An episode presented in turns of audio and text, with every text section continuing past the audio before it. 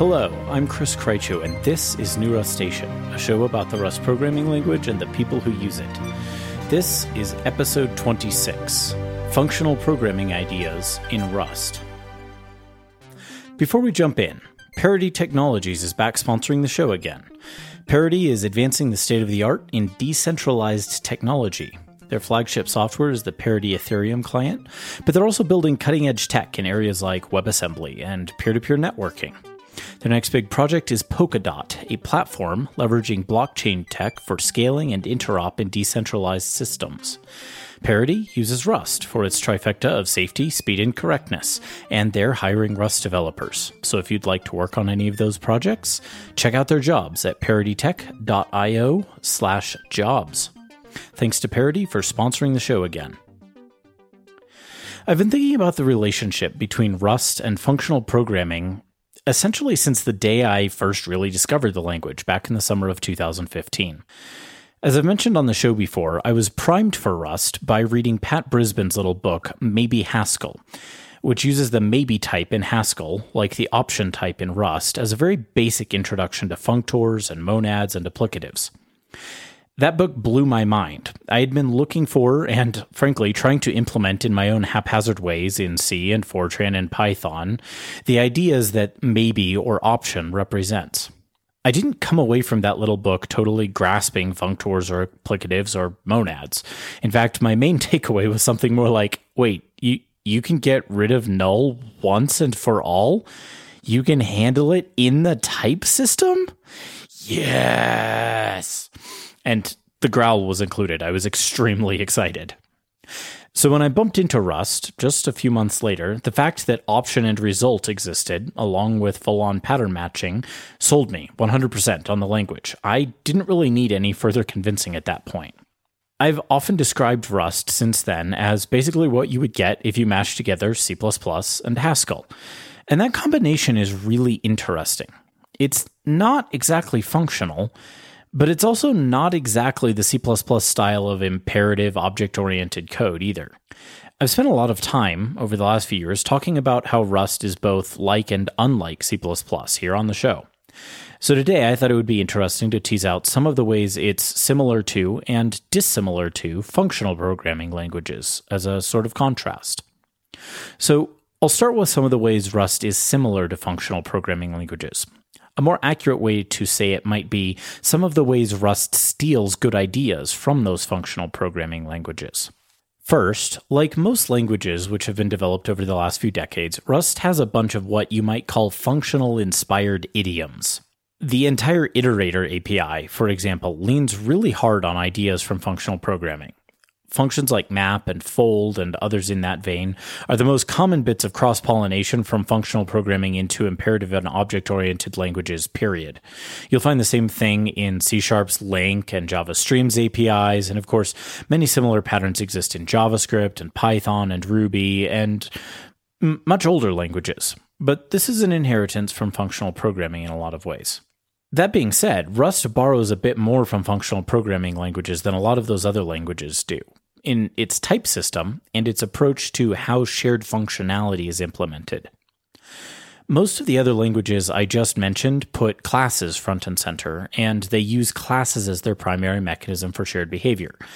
But as we talked about over the past three teaching episodes, Rust doesn't do that. Rust separates its data definitions from the functionality which operates on that data. It puts its traits front and center for shared behavior. In this, Rust is stealing directly from functional programming concepts in general, with that separation between data and behavior. And it's stealing from Haskell rather specifically, with its notion of type classes as a means of shared behavior. I suspect this is one part of what makes Rust feel a little odd to a lot of people who come to Rust from languages like C, C or Java or Ruby.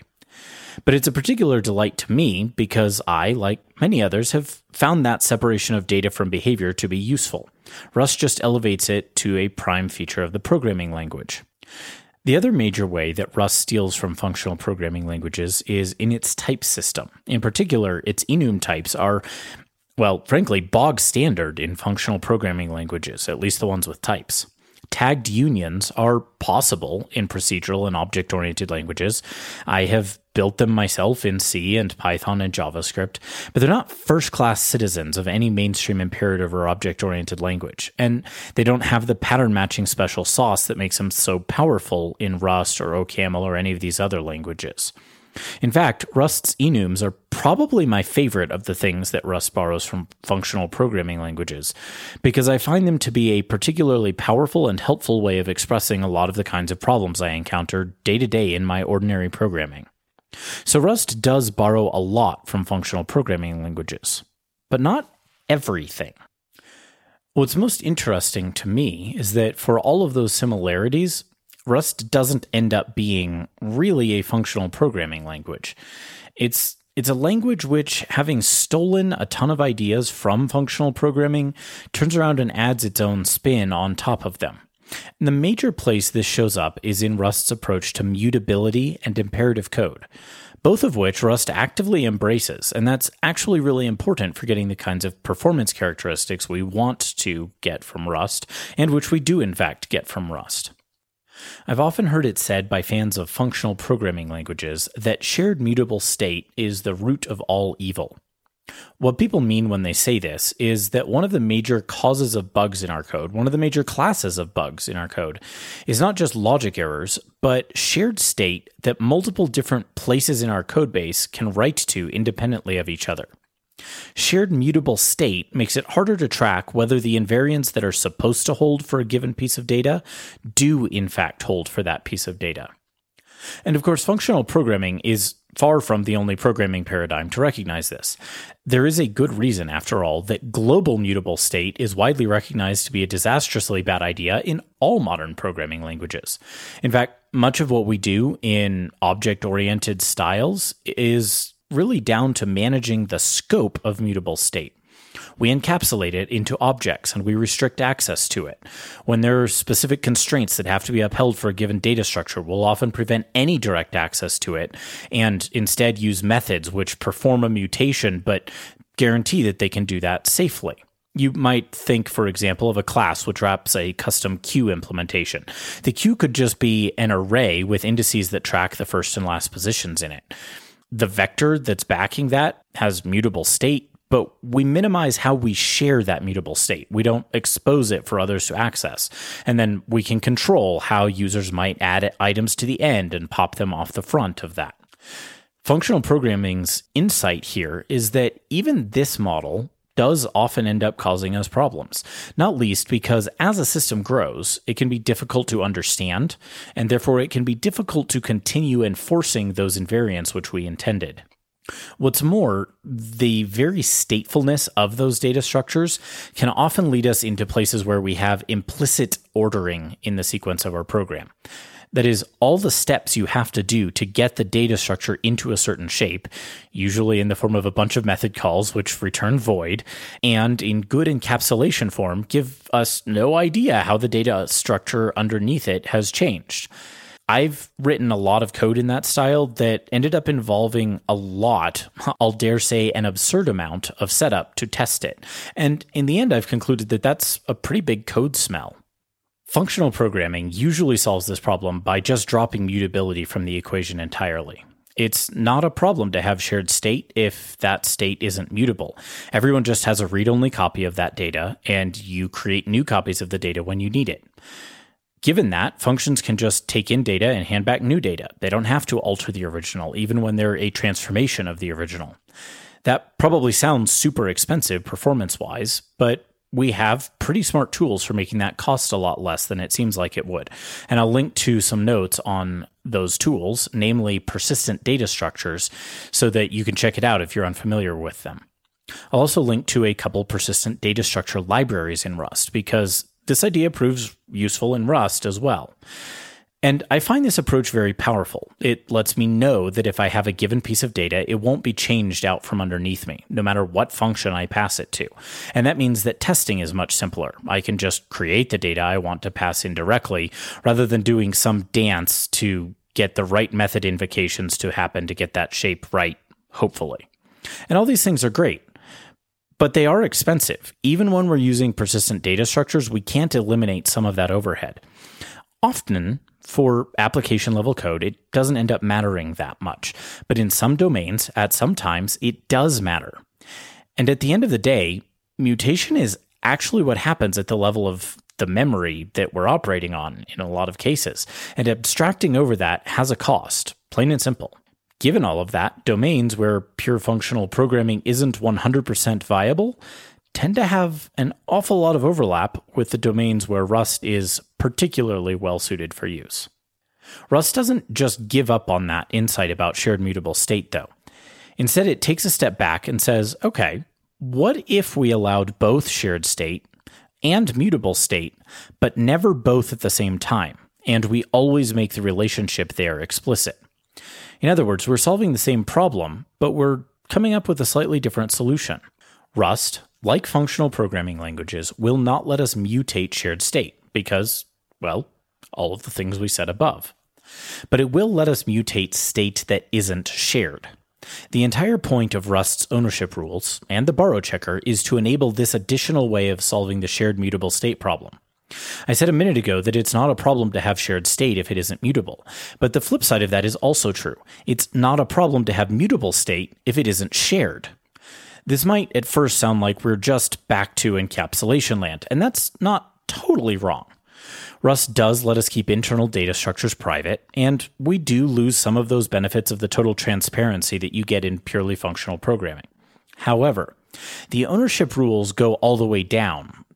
In most higher level languages, multiple objects can have references to a given data structure at the same time, and as such, they can be calling methods on that data structure independently of each other, which results in independent mutation of the underlying state.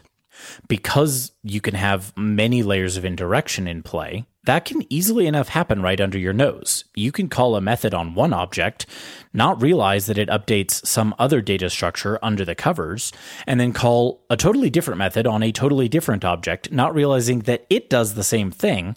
And then you go look at the data that both of them manipulated without your knowing it, and you find yourself scratching your head at how the same value ended up in the target data structure twice or something like that.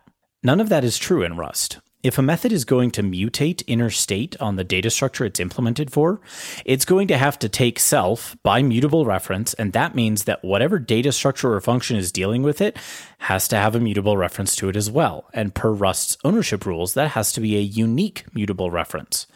We just don't have the problem where multiple different owners acted on a piece of data independently of each other because no piece of data in Rust can have multiple owners like that modulo qualifications around data types like RC and ARC. But there, as I said at the beginning, we've made the shared ownership explicit. Now, to make this a little more concrete, let's go back to our custom queue example from a few minutes ago. We might use a VecDeque. I actually don't know how to say that under the hood, but we would not intentionally expose that in our queue type publicly. In this case, the queue would own the VecDeque. Its implementation would likely have push and pop methods, and both of those would have to take self by mutable reference, those methods. That would mean that if you had two other data structures in your system, which would like access to that queue, they cannot be in one of those states we were talking about a few minutes ago, where one of them still has mutable access to your queue and the other tries to get it. And this means that you can't have that weird thing where a side effecting operation on one item in your system sneakily updates a data structure behind your back. The type system and ownership rules always make it explicit who's allowed to touch the queue. You'd see right away, or at least soon enough when the compiler told you, that the intermediate data structures both tried to change the underlying data, both tried to take ownership of it.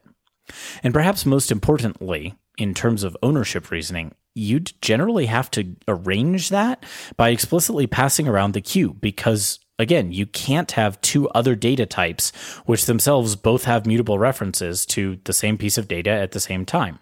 You couldn't even have two other data types where one of them had a reference at all if the other one had a mutable reference to the same piece of data. This doesn't prevent you from making logic errors in this space, of course. You could intentionally get your lifetimes all in a row to make it so that you could doubly insert that data. Or you could use something like an ARC or an RC.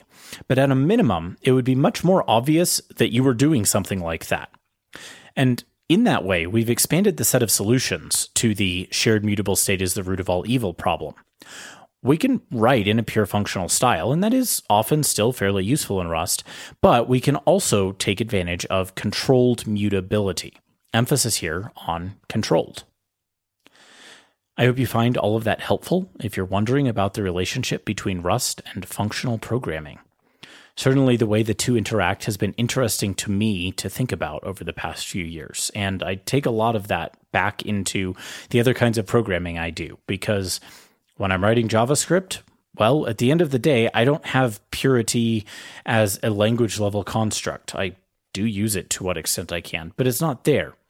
But that kind of controlled mutability can sometimes help me get away with things under the hood for performance reasons and so on.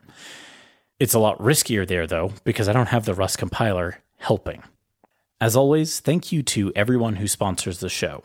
This month's $10 or more sponsors included Behnam Esfahbod, David W. Allen, Derek Buckley, Matt Rudder, Chris Palmer, Vesa Virta, Nick Stevens, Aaron Turon, Dan Abrams, Anthony Deschamps, Chris, Chip, Ryan Osiel, Nathan Scully, Daniel Mason, Martin Huschober, Rafe Levine, Peter Tillemans, Marshall Clyburn, Sasha Grunert, Alexander Payne, Paul Naranja, Rob Chuk, Zachary Snyder, Daniel Cullen, Hans Fjalamark, Oluche Shonaya, Ramon Buckland, John Rudnick, and Damian Stanton. If you'd like to sponsor the show, you can set up ongoing support at patreon.com slash newrustacean, or you can send a one-off my way at any of a number of other services listed at newrustacean.com. The show website also has scripts and code samples for most of the teaching episodes, including this one, and transcripts for many of the interviews. And of course, I have full show notes for every episode. You can find the notes for this episode at newrustacean.com slash show underscore notes. You can find the notes for this episode at newrustacean.com slash show underscore notes slash bonus slash functional underscore. No, that's not right either slash E026. If you're enjoying the show, I love it when you tell other people about it, whether that's in person, at a meetup, telling people about it on social media, rating and reviewing in a podcast directory, or whatever other way. Maybe you're emailing random acquaintances about it. I don't know, but I do appreciate it. The show's on Twitter at newrustacean, and I am there at Chris Krycho. Do please send me news information. I like to share it out, especially in the news episodes. You can also respond in the threads on the Rust user forums, on Reddit, Hacker News, Lobsters, and of course, and I know I say this every time, but it's still true every time, you can just send me an email at hello at newrustacean.com. Until next time, happy coding.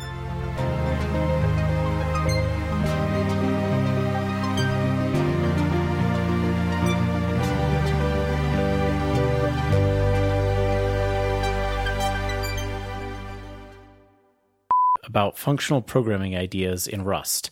And I just started recording this episode live, and of course, my cat comes busting into the room to torment me because that's how audio recording works. Get out, cat. Be gone.